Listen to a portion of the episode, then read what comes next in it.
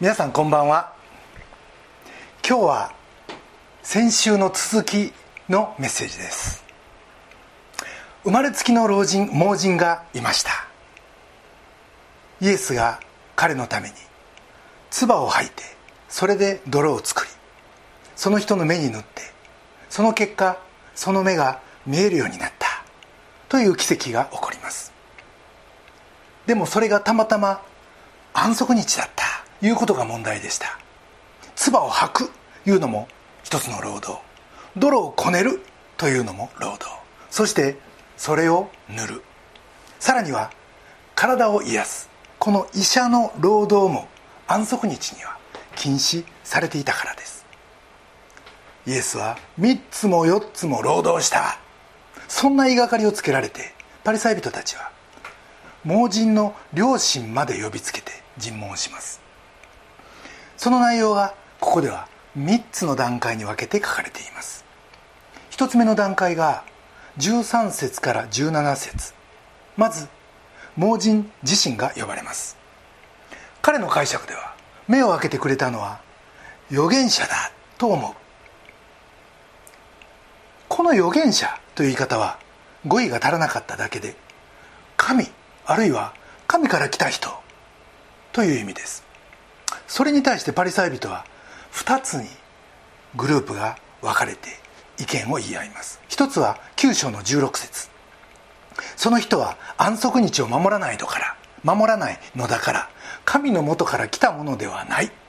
という意見。そしてもう一つは、罪人である者にどうしてそのような印を行うことができるだろうか。つまり、あの人は罪人じゃないだろう、正しい人だろうという肯定的な意見でした。そして2つ目の段階が18節から23節。今度は癒された盲人の両親を呼んで尋問します。パリサイ人は、あいつは本当にお前の息子か、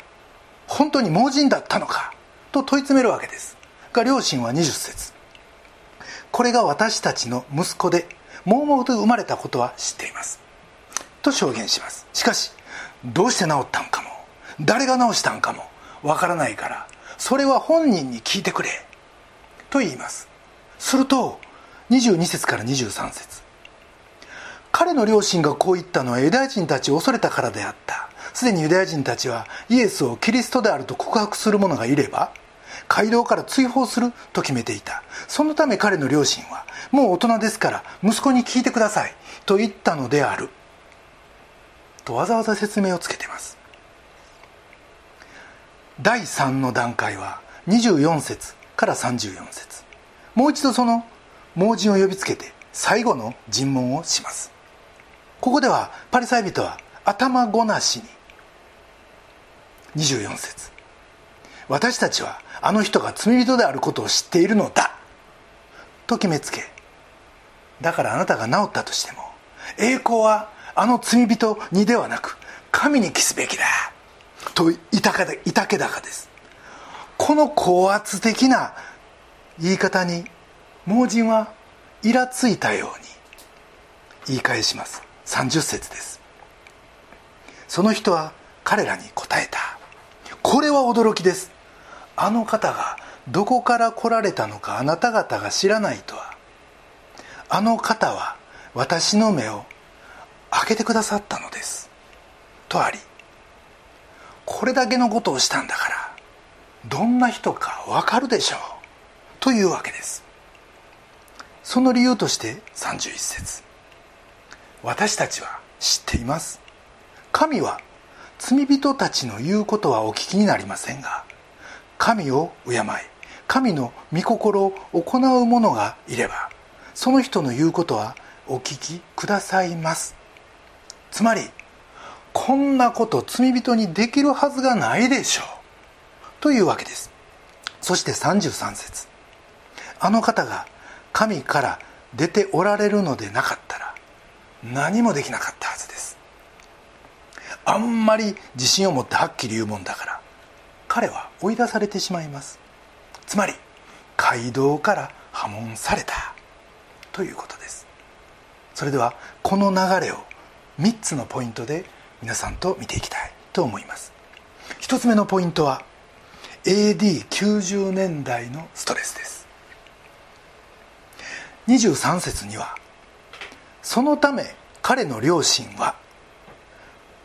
もう大人ですから息子に聞いてくださいと言ったのであるとありますが、そのためというのは街道から追放されるその恐怖のため、つまり本人に聞いてくださいは言い逃れだったと言ってます。本当にそうでしょうか。僕が疑問を感じるのは、実はイエスの時代 AD30 年にイエスを味方してユダヤ教から破門されるという記述はどこにも載ってないからです。マタヤにもマルコにもルカにもありません。ただヨハネの福音書のこの箇所ともう一箇所に書いてあるだけで、他にはないんですね。実は後々伝道旅行をする時代になると、ヨハネの16章2節にあるように、これは予告ですが、人々はあなた方を追放するでしょう。実際あなた方を殺す者が皆、自分は神に奉仕してると思う時が来ますという言葉があって、こういう予告自体は他の福音書にも似た内容はありますが、イエスの時代にはそういうことはまだ起こってなかったということです。ところで、じゃあ本当にユダヤ教からの破門というのがいつ頃始まったのかというとですね、それはネロの時代 AD の62年以降のことでした。そしてそれ以前のクリスチャンたちはというと、普通にユダヤ教の街道で説教なんかもしたりして、周りからはちょっと変わったやつらだなぐらいの位置づけでいました。だから正式な破門というのはこの時代にはなかったわけです。これについてちょっと進歩的な解釈ではあるんですが、この先ほどの22節の内容は正確にはイエスの生きていた時のことではなく、1世紀の終わりのこの福音書の書かれた時の状況を盛り込んだ文章なんではないか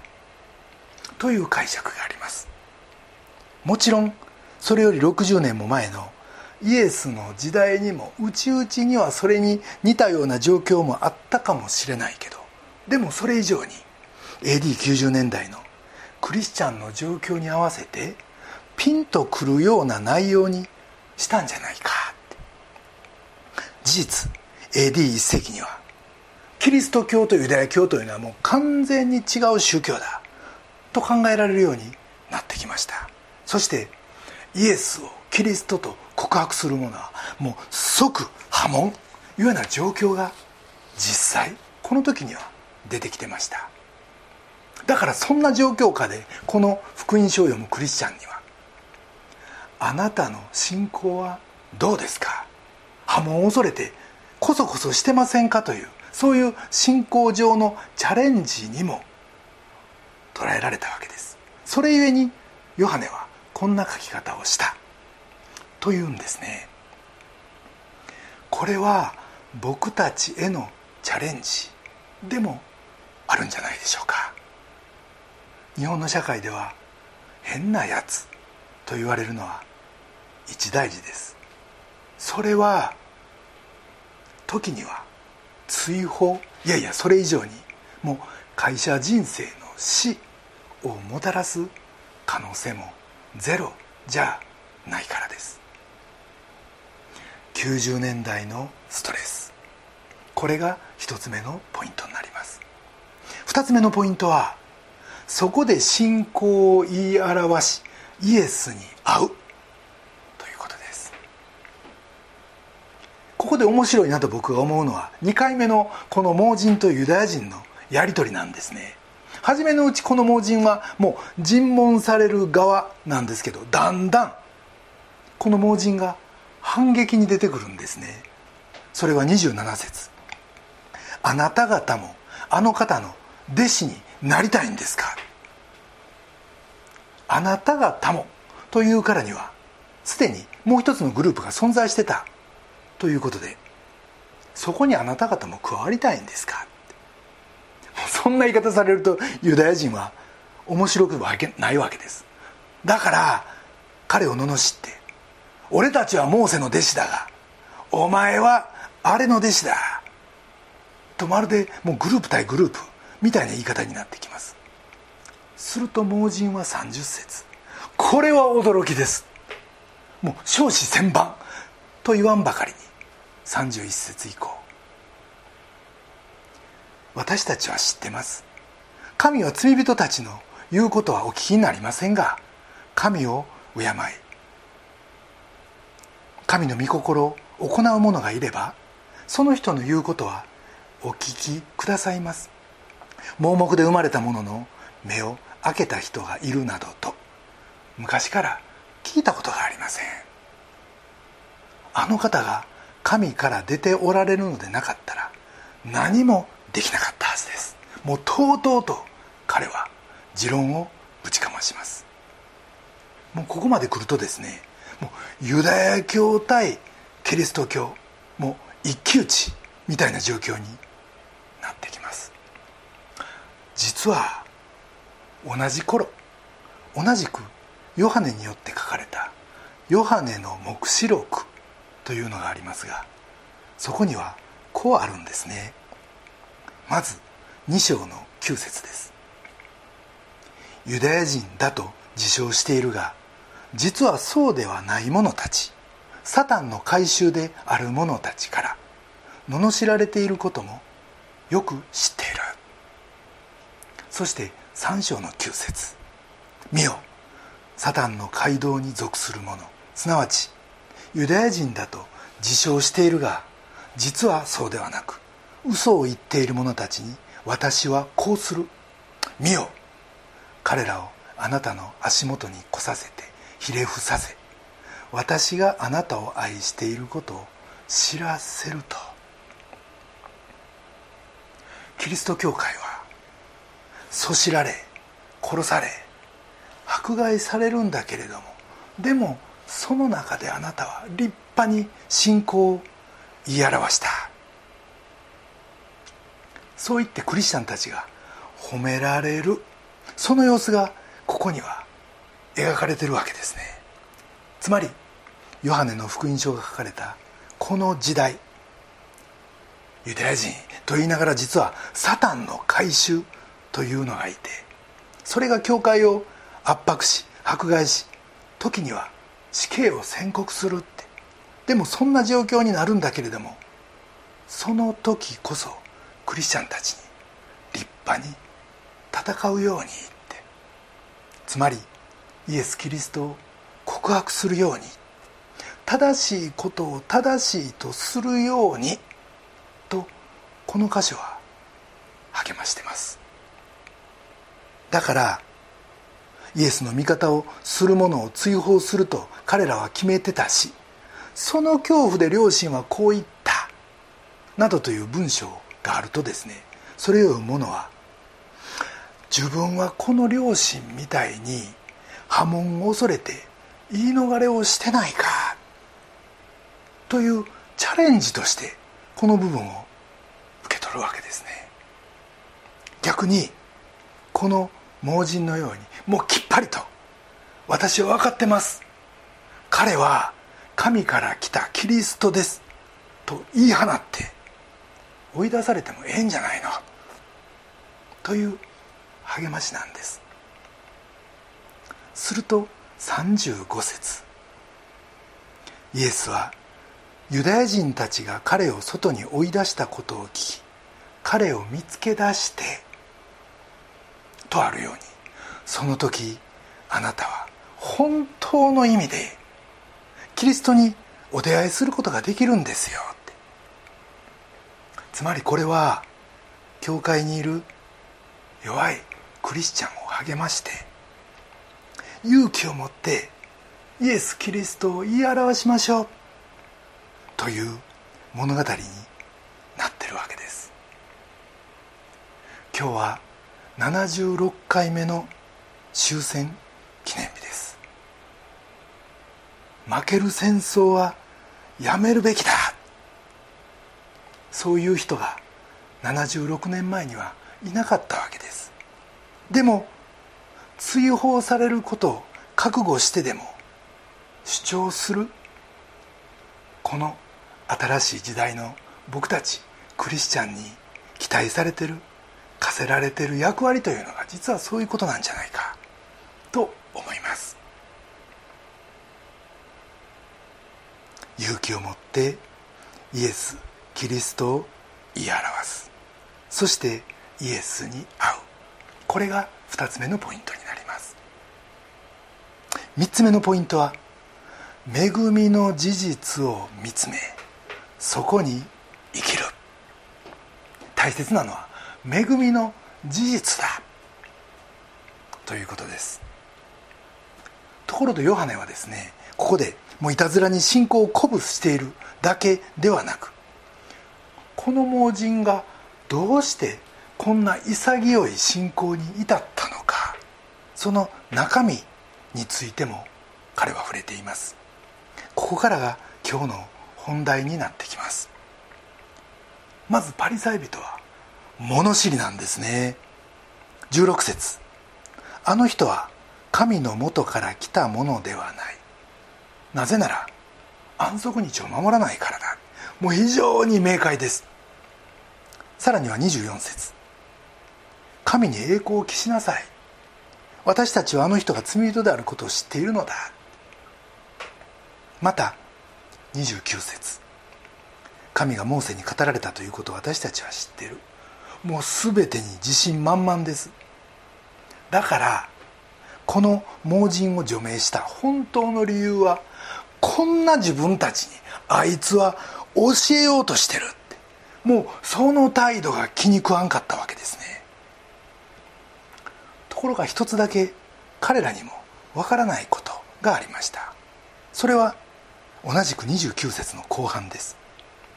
しかしあのものについてはどこから来たのか知らないって、あたかもそんなことはもう神様からは聞いてませんと言わんばかりの言い方です。これに対して盲人は逆でした。彼は神学なんかありません。聖書知識ゼロ。だから至る所で知りません知りませんを連発するわけです。12節、彼らがその人はどこにいるのかというと、彼は知りませんと答えます。またあの人が罪人だということは分かってるんだから、神に栄光を着せよと言われると25節、あの方が罪人であるかどうか私は知りませんとはっきり言います。そして35節、あなたは人の子を信じるかと主イエスに惹かれた時も、逆に36節、その方はどなたですかと聞くありさまで、とにかくもう神学に関して彼はゼロでした。でも彼は自分の受けた恵みについては確信を持ってました。25節、あの人が罪人かどうか私は知りませんが、一つのことは知ってます。私は盲目であったのに今は見えるということです。つまりあの方から受けた恵みについては彼は確かなものを持ってたということ、そしてそれは最後までぶれませんでした。科学は夢や幻を追うものではなく、事実を扱うものです。キリスト教信仰はその意味では非常に科学的だということができます。単なる論理でもなければ仮説でもない。かつては盲目だったけど今は見えるって、この自分の受けた恵みの事実だけを語る。その点でキリスト教は非常に科学的であって、決して仏教のように哲学的ではないということです。ペテロとヨハネがペンテコステの後、堂々とイエスの名で伝道を開始しますが、その直後ユダヤ教の当局者が彼らを逮捕します。そして彼らにイエスの名によって伝道することを禁ずるわけですが、それに対して使徒の4章19節、しかしペテロとヨハネは彼らに答えた。神に聞き従うよりあなた方に聞き従う方が神の御前に正しいかどうか判断してください。私たちは自分たちが見たことや聞いたことを話さないわけにはいきませんとあります。つまり自分が体験したことをそのまま明かしする、それが神に聞き従うことなんですよね。理屈でそれを消し去ろうとしても神がなされたことは消すことができないということです。パウロはさらにコリントの教会に向かってこう言いました。第一コリントの4章20節です。神の国は言葉ではなく力にあるのです。神の国は理論じゃないって、力だって。それは詰まるところ事実の持つ力です。だからパウロは同じコリントの教会に向かってこんな風にも言っています。第一コリントの2章2節、なぜなら私はあなた方の間でイエス・キリスト、しかも十字架につけられたキリストの他には何も知るまいと決心していたからです。こう言い切ってるんですね。実は先日詰めたらもうここに来るんですよね。難しい神学でも理屈でもないって、私は私のために十字架にかかってくださったこのイエス、このこと以外何も知りたくないって、ただこのことのみを知る、それに集中する、これがキリスト信仰なんですね。僕らはイエス・キリストが僕たちのために成してくださったこの恵みにしっかりと立ち、思いを注ぎ、それに安らいでるでしょうか。それ以外の何か成し遂げないかんものに目奪われ、力取られ、恵みが見えんようになってるいうことってないでしょうか。僕ら救われた時あんなに喜んでたのに、それ忘れて盲目に、あるいはそこに焦点合わせることがもうトーンとなくなってしまって、逆に目先の別の問題ばっかりに焦点合わせすぎてもう近視眼的になってしまってるいうことないでしょうか。僕たちはこの十字架にかかってくださったイエス・キリストの事実、贖いと救いと恵みの事実だけはしっかり掴んで離さない、そういうクリスチャンでいたいと心から思います。ヘンリー・ナウエンという名前は聞いたことがあるでしょうか。彼はオランダ出身のカトリックの司祭でありながら、ハーバード大学で教鞭をとる神学者でもありました。40冊以上の本を書き、カトリックとプロテスタントの間をつなぐ偉業を成し遂げた著名な説教家でもありました。彼はある時、講演ツアーで身も心も疲れ果てた状態でロシアのサンクペテルスブルクのエルミタージュ美術館を訪れ、レンブラントの名作「放蕩息子の帰郷」を見ます。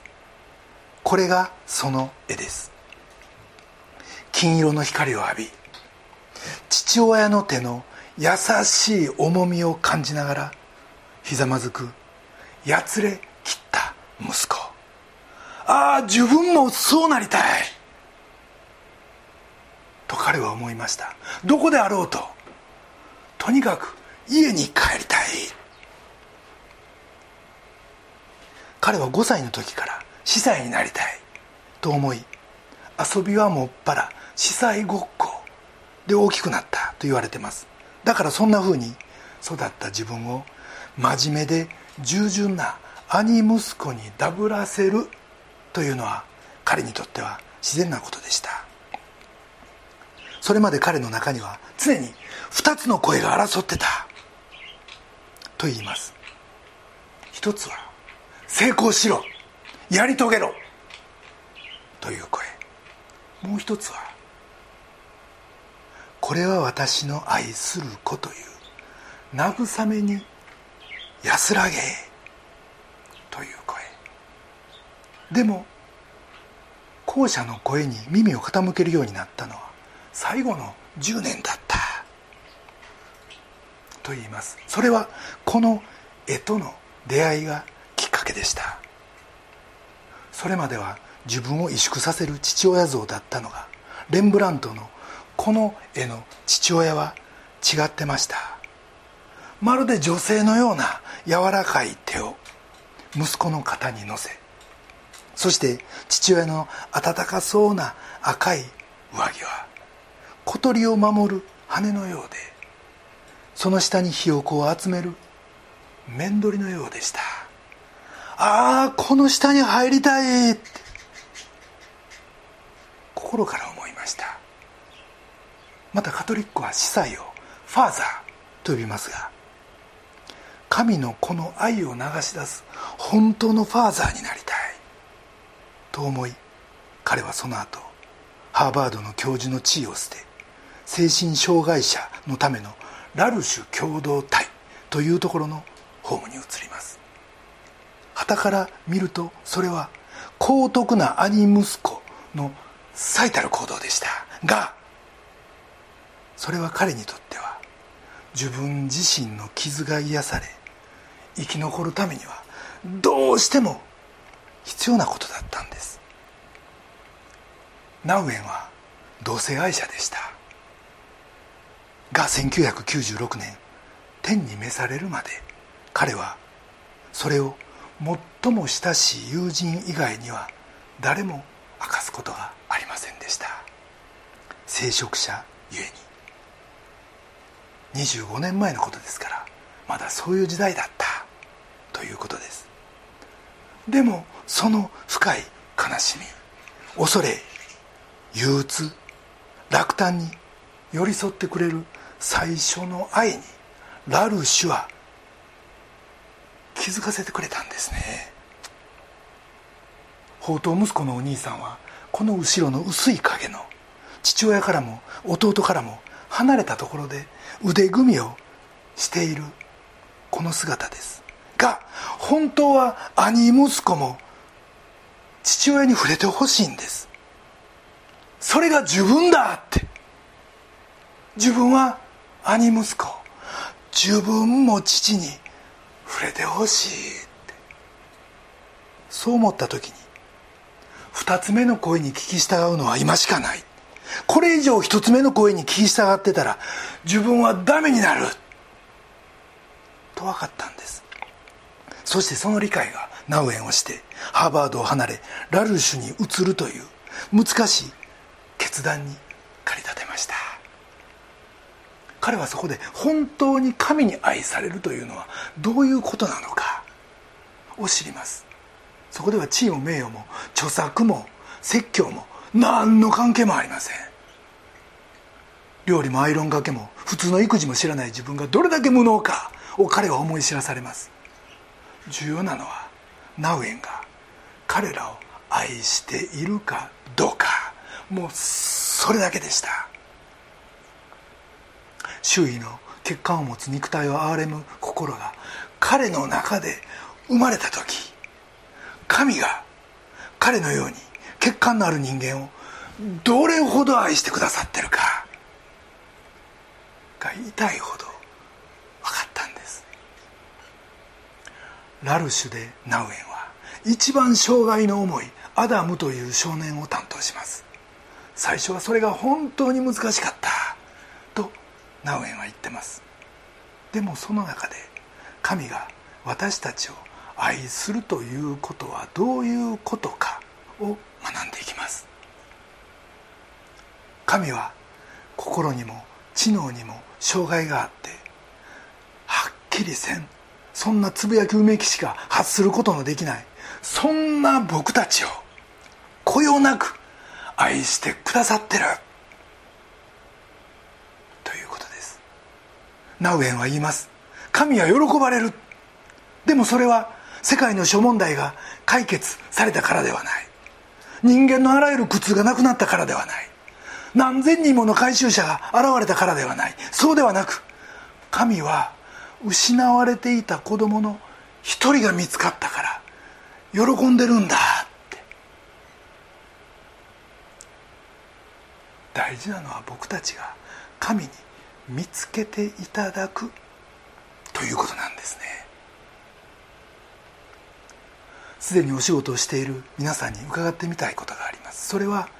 今あなたが仕事をしている自分の姿、それは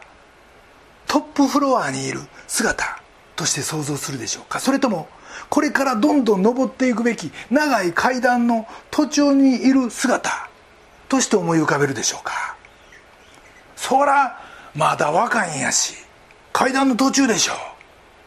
と答える人が多いと思います。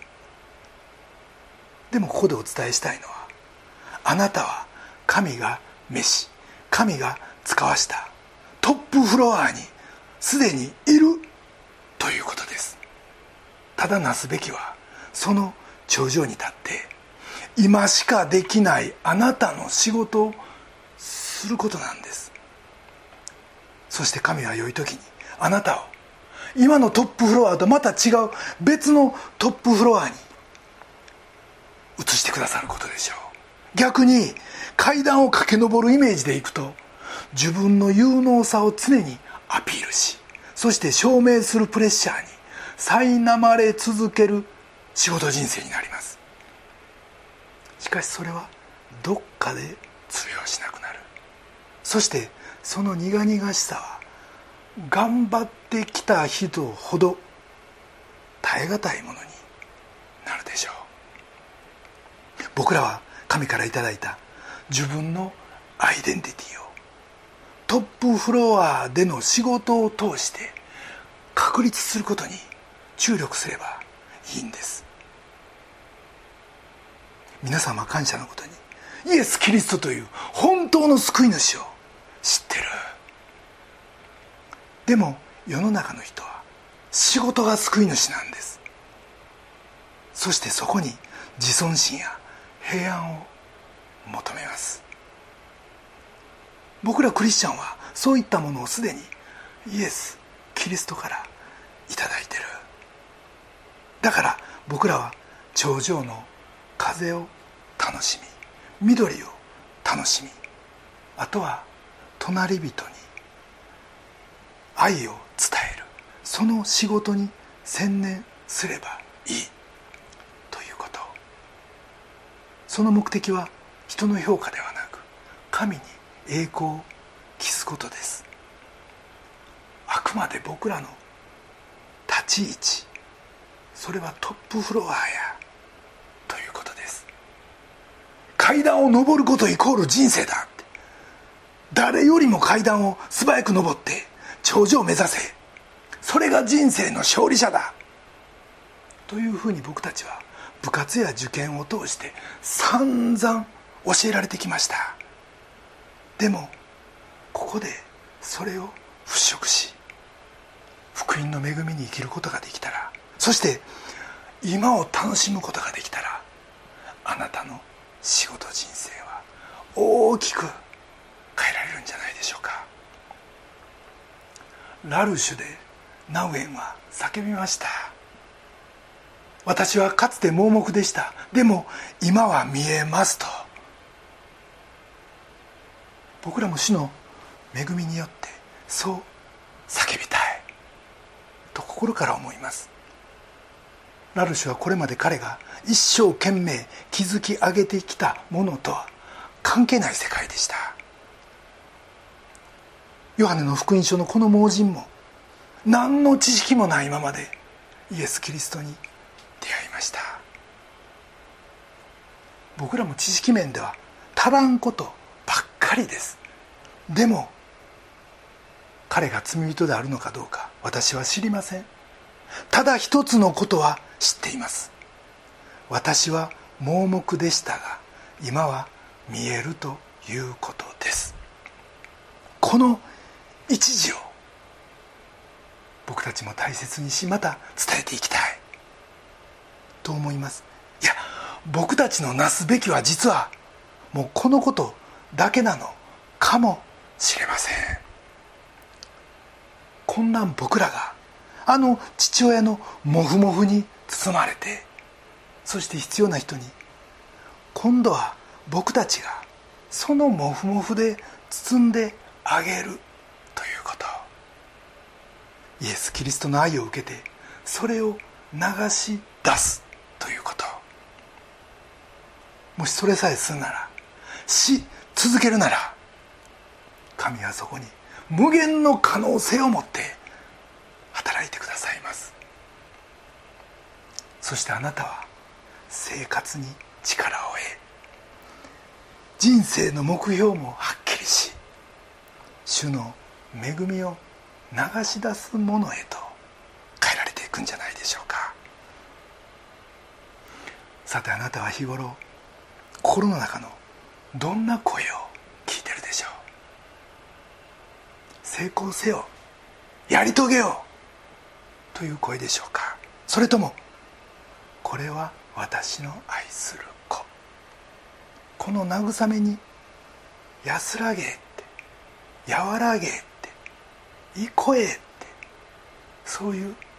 もう一つの声でしょうか。神は今日その声を持ってあなたに語りかけてくださっています。それでは一言お祈りいたします。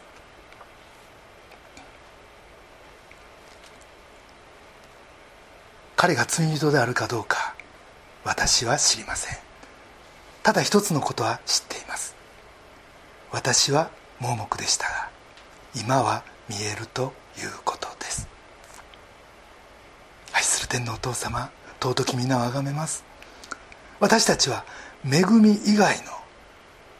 どれだけのものを目指してこれまで走ってきたことでしょう。でもあなたの家、教会には恵みがあります。あなたには恵みがあります。あなたの恵みによって今は見えますと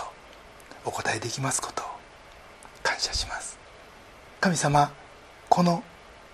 霊の視力をどうぞ私たちがいつまでも保つことができますように。そして時に言葉を持って、また仕事のやり方を通して、